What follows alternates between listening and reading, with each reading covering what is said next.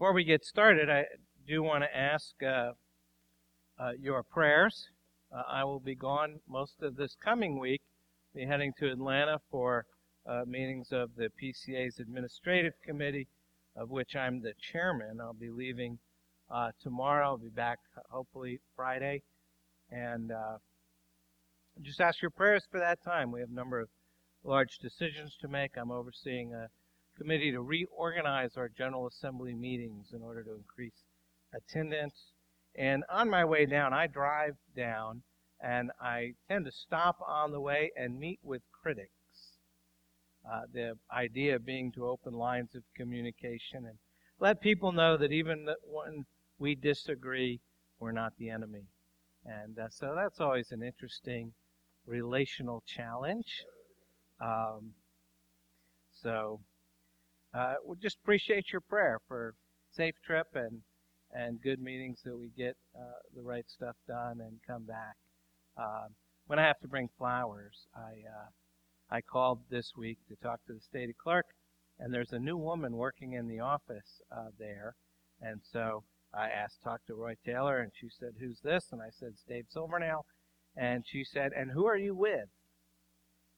And I said, "Well, I'm the chairman of the administrative committee."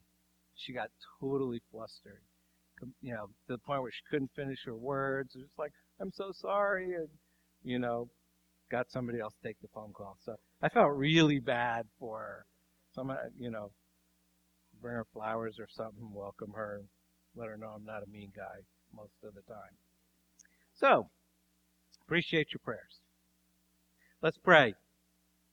Heavenly Father, thank you for giving us the Scriptures. Thank you for making us your people. And again, we've come to this great book of Colossians that talks about the supremacy of Jesus Christ. And we're often too busy and too bored and too selfish to think about Jesus, to see Jesus, to be concerned with Jesus. So this morning, we ask that you would refocus our hearts and minds to look at Jesus. We need to reset our minds this morning. So by the power of your Spirit, use this Scripture to bring about that mindset change in each one of us this day. And as always, we need your grace, and please give us the desire to learn from you this morning. In Jesus' name, we pray. Amen. Amen.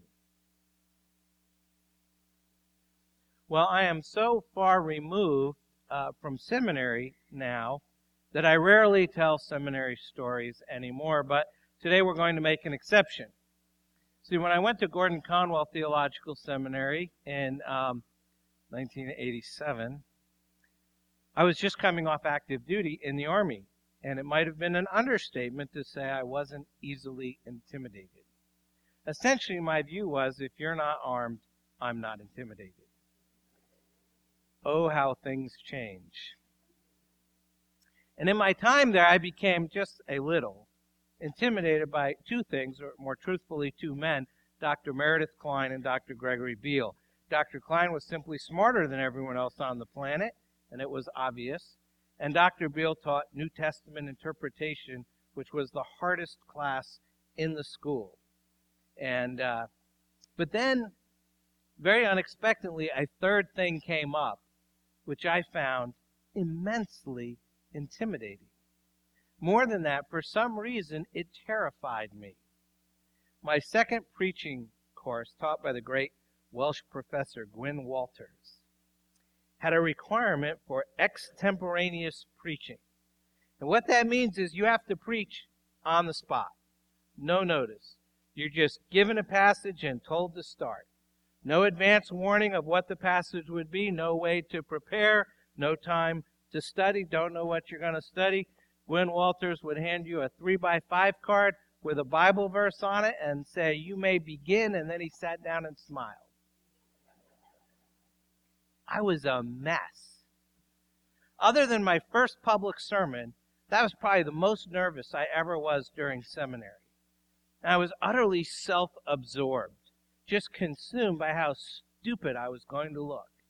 The class was full of really smart people, and now they were going to find out that I wasn't one of them.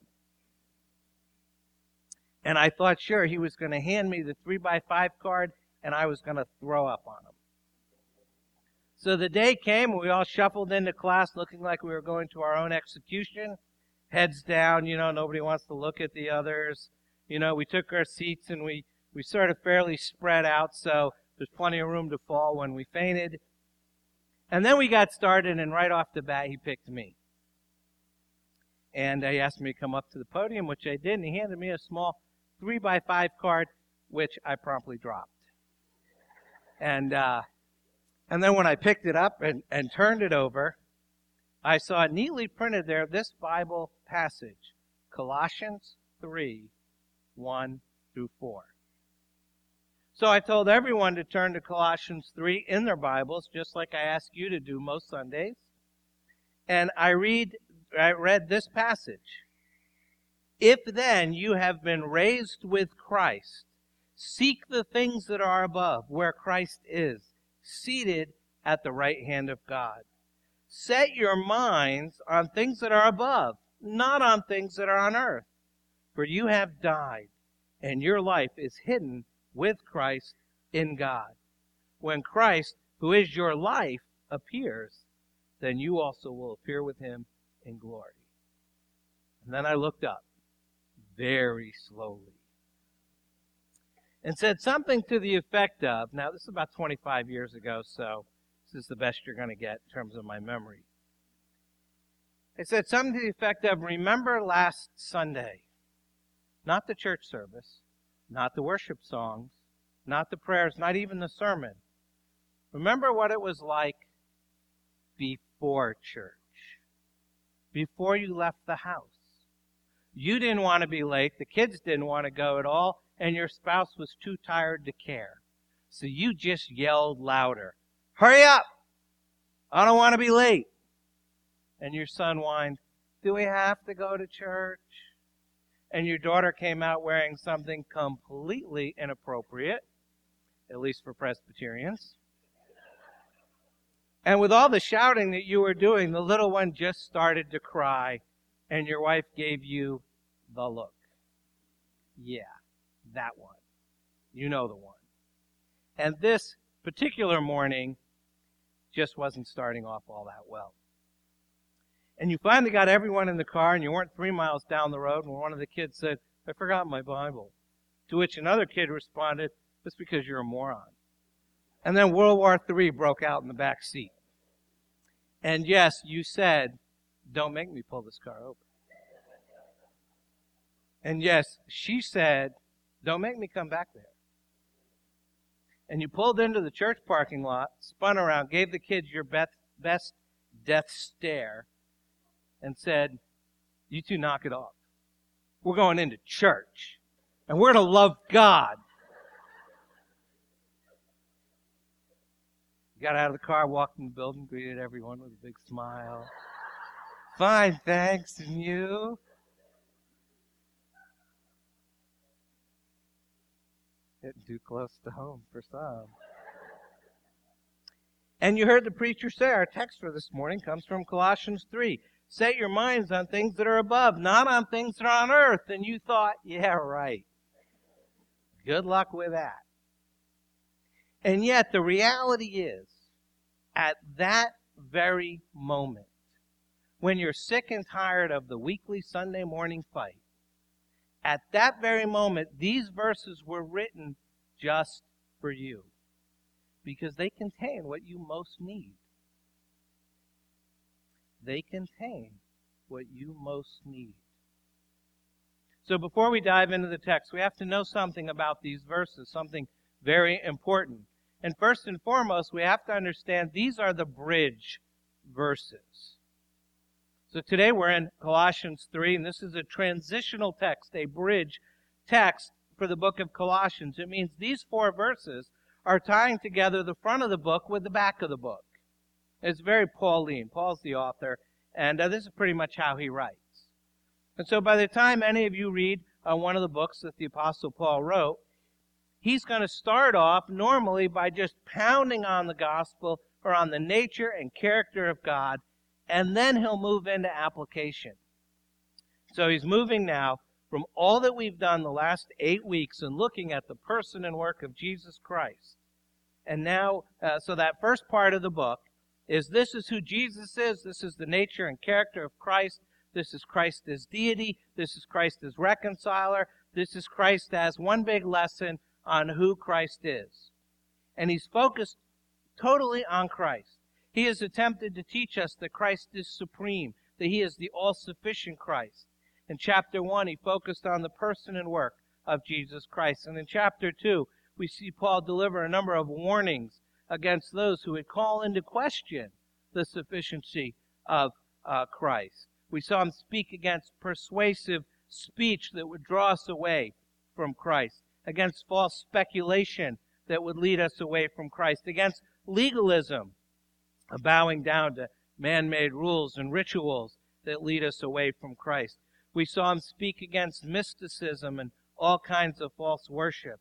And at the very end, he even spoke against the abuse of the body for the sake of spiritual good, which is called asceticism. And all these things he warns us against in chapter 2. And he pounds home the idea that Jesus is enough, that we don't need to add anything to Jesus. And he rails at all the false teachers of a Christ plus religion.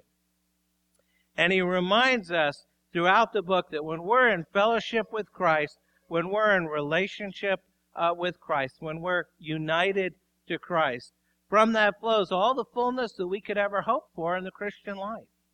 That we don't find fullness in the Christian life by starting with Jesus and then going on to get some additional blessing, some additional thing. The all fullness for the Christian life is found in Christ, not by searching somewhere else. Forgiveness is found in Christ. There's no other name under heaven by which we must be saved except for his name. And as we just sang, freedom is found in Christ. For it's only in Christ and under his rule that we find freedom. So all these things have been emphasized in chapters 1 and 2. So when we get to verse 1 of chapter 3, we come to a turning point. Paul is moving from setting forth the doctrine of Christ, what theologians call Christology, and now he's beginning to apply that doctrine to actual living. And it is unbelievably important that you get the transition. And I'll show you that in verse 1. He says, if then you have been raised with Christ. I want to stop there. Ask the question, is he talking to everyone now? No. He's saying those of you who have been converted, those of you who believe this, those of you who understand this, those of you who've been made alive with Christ, listen. If this is true, that's the first blank in your outline. If this is true, he says, if then you have been raised with Christ. And then verse 3, for you have died and your life is hidden with Christ in God. Now here's why it's important that you get this. If you miss that he's talking to those who are saved, to those who are justified, if you miss that, you're going to think that everything he teaches for the rest of the book is what justifies you. And you'd be wrong. So please hear me carefully, because this causes a great deal in the lives of evangelical believers when they begin to believe that it's their morals, their actions, that somehow make them right before God. You know, that I'm going to earn favor with God by cleaning up my life. And Paul's going to warn us the very next passage about that thing. But now he's saying, if then you have been raised with Christ, as in A, love for Christ brings about B, transform lives. And it doesn't necessarily work the other way around. Transformed lives do not necessarily bring about increased love for Christ. It is God alone who justifies, who makes us right before himself in Christ. That's it. You have nothing to offer in the end that will right what you have wronged. So the big question, before we can go anywhere with this, is have you been raised with Christ? And if you're not sure, I need to ask a couple of questions. And if you answer no to them, you're probably not a believer. It's as simple as that. And the first one starts with, you believe that you're a sinner, that you're an idolater, that you have openly rebelled against God? Do you believe that? If you don't believe that, you're probably not a Christian. After all, what's the first membership question to join this church or any PCA church? Do you acknowledge yourself to be a sinner in the sight of God, justly deserving his displeasure and without hope, save in his sovereign mercy? So that's the first question. Are you a sinner? Number two, do you believe that Jesus is God in the flesh, sent as the wrath-absorbing sacrifice for your sins? Do you believe in double imputation? What that means is you get his righteousness and he takes your sin. Do you believe that Christ was crucified for your sin, for your rebellion, and raised again on the third day? And if your answer to that is no, then you're not a believer. You're not buying into Orthodox Christianity. You have created something that's not historical or biblical Christianity. It's something of your own creation. And that's why our second membership question reads as follows. Do you believe in the Lord Jesus Christ as the Son of God and Savior of sinners? And do you receive and rest upon him alone for salvation as he is offered in the gospel? Him alone. Christ plus nothing. You can't add anything to salvation. That's what Paul's been talking about here. Now we read here, if then you've been raised with Christ. That's resurrection language. If you've been raised, then first you had to die. Last year, Joanne and Mike Cooks taught the little kids, the preschool kids in Sunday school. My favorite story, there was lots of stories, but my favorite story was when one of the little boys asked, how we get to heaven, can we drive there? And Joanne said, no, we can't drive there. Said, can we fly there? Well, no, not really. Can we take a train there? Well, no. And then one of the other little boys said, you got to die first. From the mouth of babes. But it's good theology. Because Paul says you die. Verse 3, you have died. Your life is hidden with God, with Christ in God. It's not the first time he says that. If we go back to chapter 2, he talks about being buried and raised with Christ.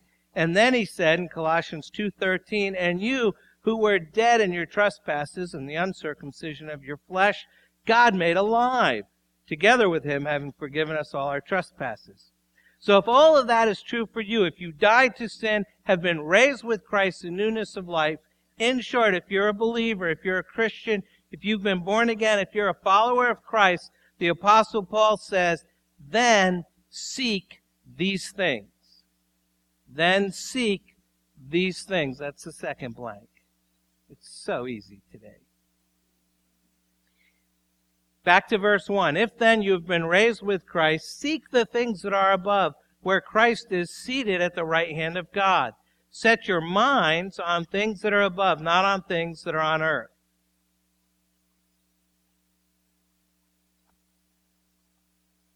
Gotta readjust here. That'll work, I think. Maybe not. I'm melting up here. So. I'm melting.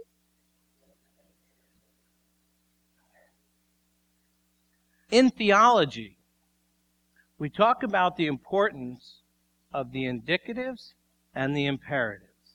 Now, the indicatives are the be verses, what we are. The imperatives are the do verses, the commands of the Bible. And so here, the Apostle Paul tells us what we ought to do because of who we are in Christ. The indicatives, what we are standing in Christ, and the imperatives, what we ought to do because we are in Christ.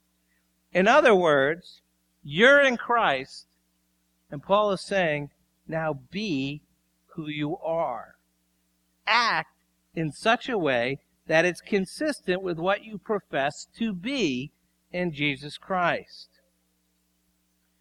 You are united to Christ. These truths are true about you. Live in a way which reflects consistency, flows out of the reality of being in union with Christ. And those factors remind us of a couple things that are very important. And the first one's this. We should never downplay the importance of knowing scriptural truth and doctrine. For the Apostle Paul, you can't live the Christian life unless you understand Christian truth. And that means that every single one of us has to know the basics of Christian beliefs, because without them, we can't live the Christian life. It's necessary for us to know the truth if we're going to live in a way that honors God. And if we're going to receive the blessing that comes from living in fellowship with God, we must know the truth, as Paul says, because the truth leads to godliness. And now there's a flip side to that. And the flip side, we have to remember this just as much, and it's simply we can never be satisfied with just a knowledge of the truth and doctrine. We must never be satisfied until that truth is working itself out in our lives. Paul expected more of Christians than we simply know about God. There's a difference between knowing about God and knowing God. We can know a lot of things about God and never be in a saving relationship with Him. Paul expects us to live in such a way that we demonstrate with our lives that our knowledge isn't just mental knowledge, that we're not just nodding in agreement with everyone else, but that it's something that's working itself out through the whole of our lives. It's showing itself in how we love one another. It's showing itself in how we're loyal to the gospel and loyal to Christ and proclaiming His name and living as if He really is the Lord in all the world, because Paul's told us that He is. We must never be satisfied with mere understanding. It has to work itself out in our lives. But Paul doesn't just leave us by telling us what to do. He also tells us how to do it. Now, it's a bit unorthodox and sounds very simple, but I think actually it's quite difficult.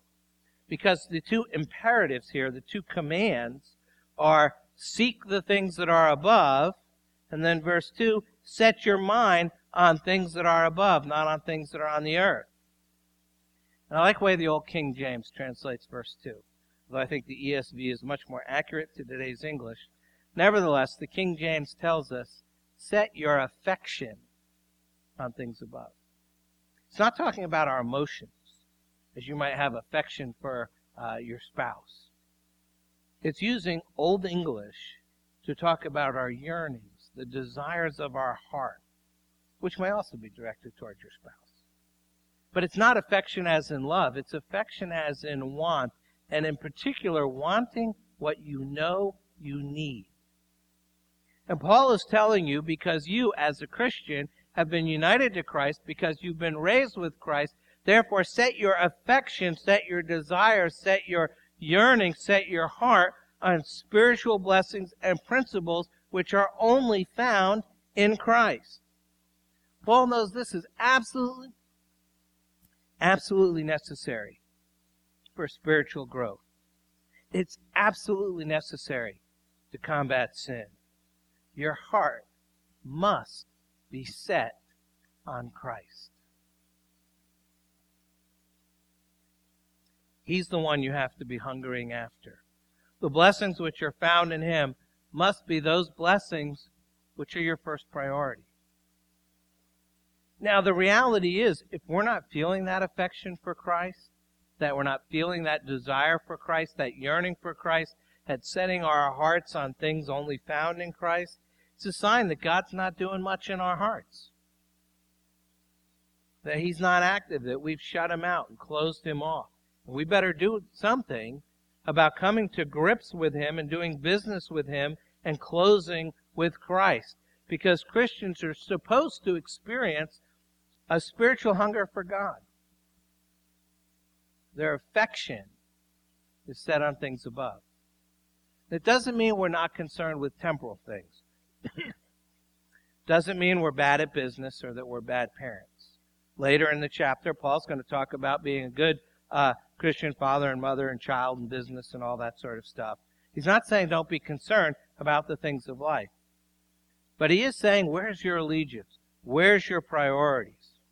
And what he's saying is very close to what Jesus said in Matthew chapter 6. But seek first the kingdom of God and his righteousness, and all these things will be added to you. So Paul says, first principle, set your hearts on things above. Where your treasure is, there will your heart be also. Is he your treasure? Are things above your treasure? It's a good test to see whether you're in Christ or not. And if you've been raised with Christ and are seeking the things above, and your life is starting to line up with what you believe about Christ, then God makes you a promise. And God promises you Christ. Verse 3, for you have died, and your life is hidden with Christ in God. When Christ, who is your life, appears, then you also will appear with him in glory. So, if you have Christ, and you follow Christ, then God promises you Christ. That's right. See, in theology, another concept we talk about is the already and the not yet. And what that means is that some things are already true about you because you're in Christ. They've already happened. They've already been declared. They're already true. For you have died, past tense. We actually died when we were baptized into the body of Christ by the Holy Spirit. So we read 1 Corinthians 12, for in one Spirit we were all baptized into one body, all made to drink of one Spirit. And then in Romans 6, which is all about being in union with Christ, we read, what shall we say then? Are we to continue in sin that grace may abound? By no means. How can we who died to sin still live in it? Do you not know that all of us who have been baptized into Christ Jesus were baptized into his death? Buried with him, therefore, we were buried, therefore, with him by baptism into death, in order that just as Christ was raised from the dead by the glory of the Father, we too might walk in newness of life. For if we have been united with him in a death like his, we shall certainly be united with him in a resurrection like his. That's happened. That's true. These are truths.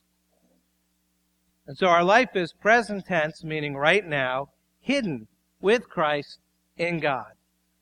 The tense here, to be technical, is present imperfect, which means ongoing. Our lives have been hidden with Christ, and they remain that way. They continue. It's not a one-time event, but an ongoing action. And because we're in Christ and Christ is in God, we are inseparable. We read in Romans 8, what can separate us from the love of Christ? And we're secure. We're secure. Our lives are part of the above. The world without Christ doesn't understand the source of our life in him. There's something genuine about a believer that will tax the brightest intelligence to explain. That in him is fullness of life. That his fullness is passed into our emptiness. That his righteousness is passed into our sinfulness. That his life into our death. That's the already. And then there's the not yet. That has happened. This will happen. And our future is described in verse 4. When Christ, who is your life, appears, then you also will appear with him in glory. Right now, our lives are hidden in Christ. But when he is revealed at his coming with his glorious body, we also will be revealed because we'll have bodies like his. Paul describes that in Philippians 3. But our citizenship is in heaven, and from it we await a Savior, the Lord Jesus Christ, who will transform our lowly body to be like his glorious body, by the power that enables him even to subject all things to himself. So the already, your life is hidden with Christ in God, and the not yet. When Christ, who is your life, appears, you also will appear with him in glory. But the reality is, a lot of us don't get it. A lot of us don't understand it. So let me tell you, in real practical and where your shoes hit the floor kind of a way, why you have to get this and why you have to understand this. Because it's important, because if you're using Jesus to get something else, when you end up not getting that something else, you're going to become real angry with Jesus or angry with God, who never promised to give you that thing in the first place. So you'll feel betrayed at a promise You made yourself, but God didn't make you. So if you're going, yeah, I'm going to love Jesus because Jesus is going to fix my marriage. I'm going to love Jesus because Jesus is going to handle my crazy kid. I'm going to love Jesus because Jesus is going to get me through this job situation. I'm going to chase Jesus because if I follow Jesus, this is what he's going to get me. This is what he's going to bring me. And if you're just following Jesus to get something, ultimately you're an idolater. None of those things have been guaranteed. So when you don't get this and you don't get that, and most of all, you don't get that the true goal here is Jesus himself. And the good news of the gospel of Jesus Christ is that we're reconciled to God, not that everything in our life works out perfectly. Then you've set yourself up to feel like you've been betrayed. But you haven't been. He's given you all that you need and all that he's promised, which is himself. And that's the good news of the gospel. How many of you remember the bridge illustration? Those that are members will know it because I use it in the new member class. Where somebody draws a cliff over here and a cliff over here, and it's God on one side and you're on the other, and they say, how would you get across between the two cliffs? And they would say morality or good works or being nice or being almost as good as Billy Graham or some other stupid thing that doesn't work. And you say, you can't get across. And so you draw a cross between the two cliffs and say something like Jesus is the bridge that gets you across. So the good news is Jesus gets you across that big chasm of sin and rebellion and reconciles you to God the Father. That's the gospel message.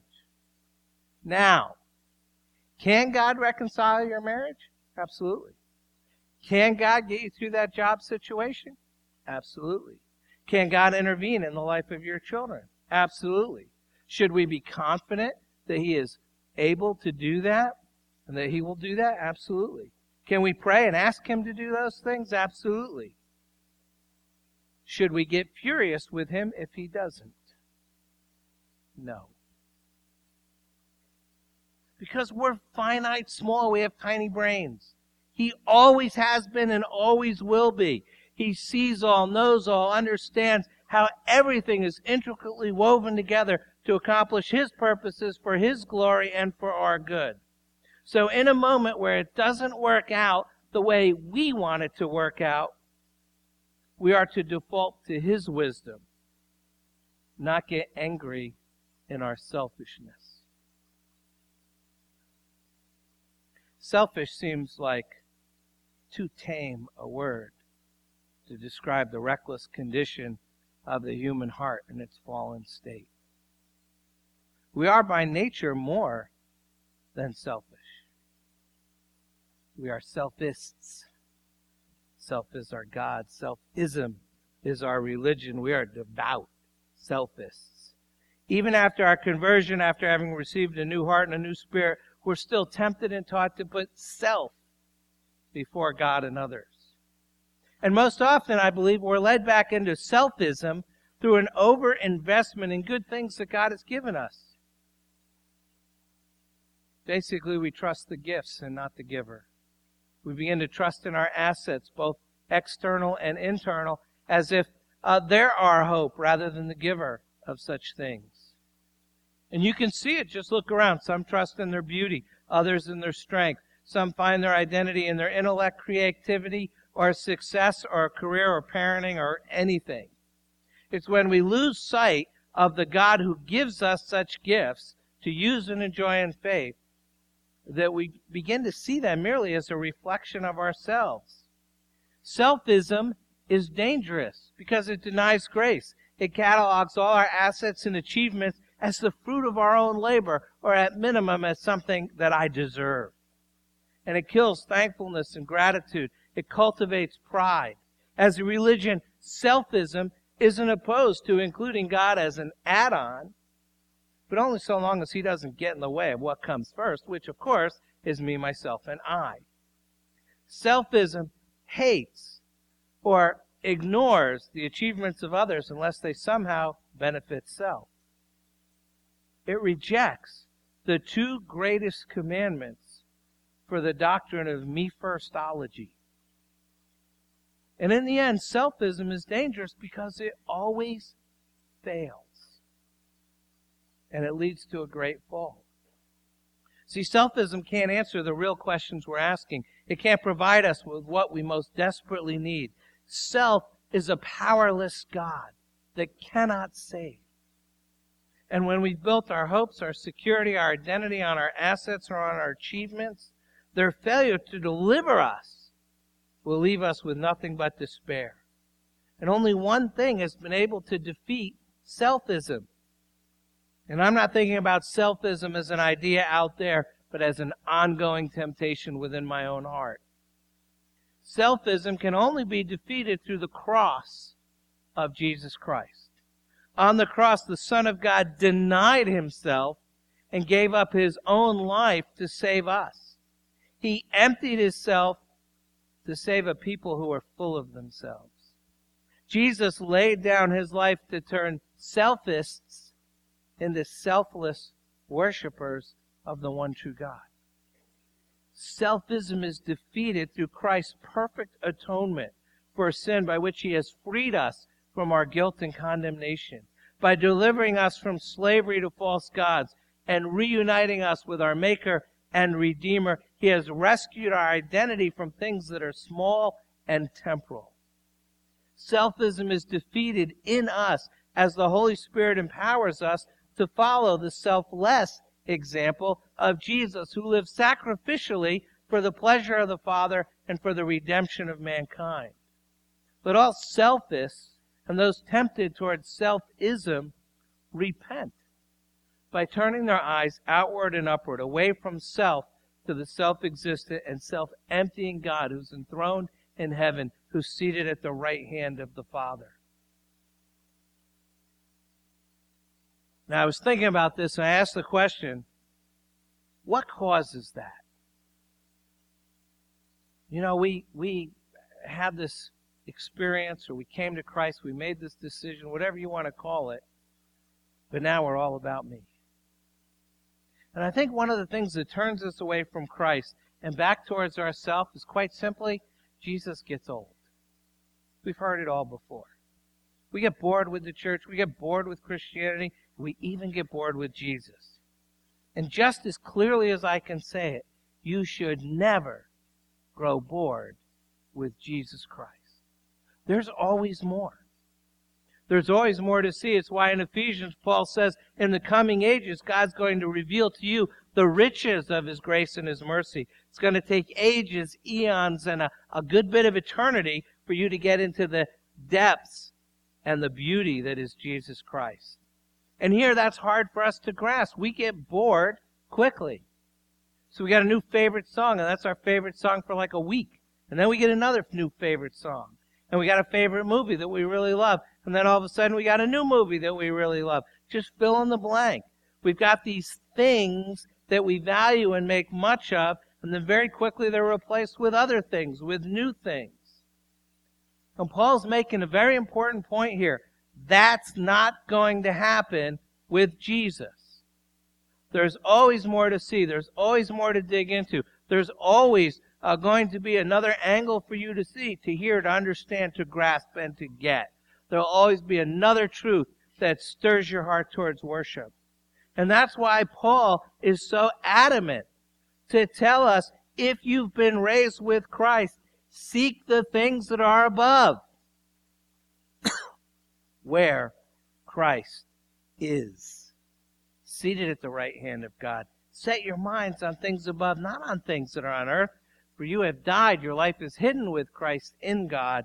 And when Christ, who is your life, appears, then you also will appear with him in glory.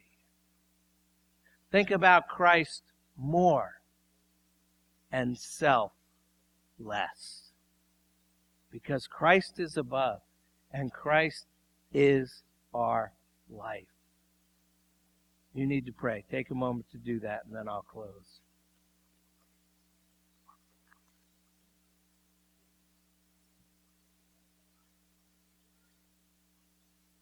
Let's pray together. O Lord, our Lord, We're praising you this morning for the Scriptures, for they're constantly redirecting our wandering hearts to you, to our true destination. I'm praising you for the gospel. The gospel is what pulls us back to you. Indeed, Jesus, we are resetting our hearts on you this morning. By God's grace, your death is considered to be ours. When you died on the cross, God punished you for our sins. And when you were raised from the dead, we were raised with you and were given a new life and a new story. And right now our lives are safely hidden in you. God has placed us in union with you. We're covered with your righteousness, completely forgiven, totally acceptable, and deeply loved by you. When you return to this world to finish your work of renewal and restoration, we will be made like you. We're destined to become as lovely and as loving as you, and to reign with your whole bride in the new heaven and new earth. This is the best news ever. There's no other story I'd rather be in, and yet, until the day you return, I'll be tempted to think otherwise. Jesus, only you can change the heart, but we can and we must set our hearts on you. No one and nothing else is worthy of our heart's adoration, affection, and allegiance. Only you, through good things and bad things, claim otherwise.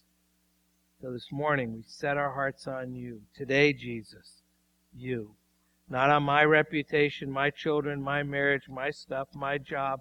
Not on my desire to get even, to get out, to be liked, to be happy, to be in control, or to be safe. Jesus, you've done everything for us. And now we trust you to do everything in us that will bring you glory.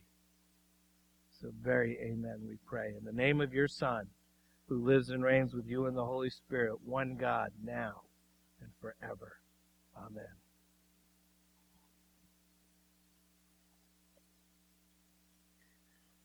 Receive the blessing from Jesus, but seek first the kingdom of God and his righteousness, and all these things will be added to you. God bless you.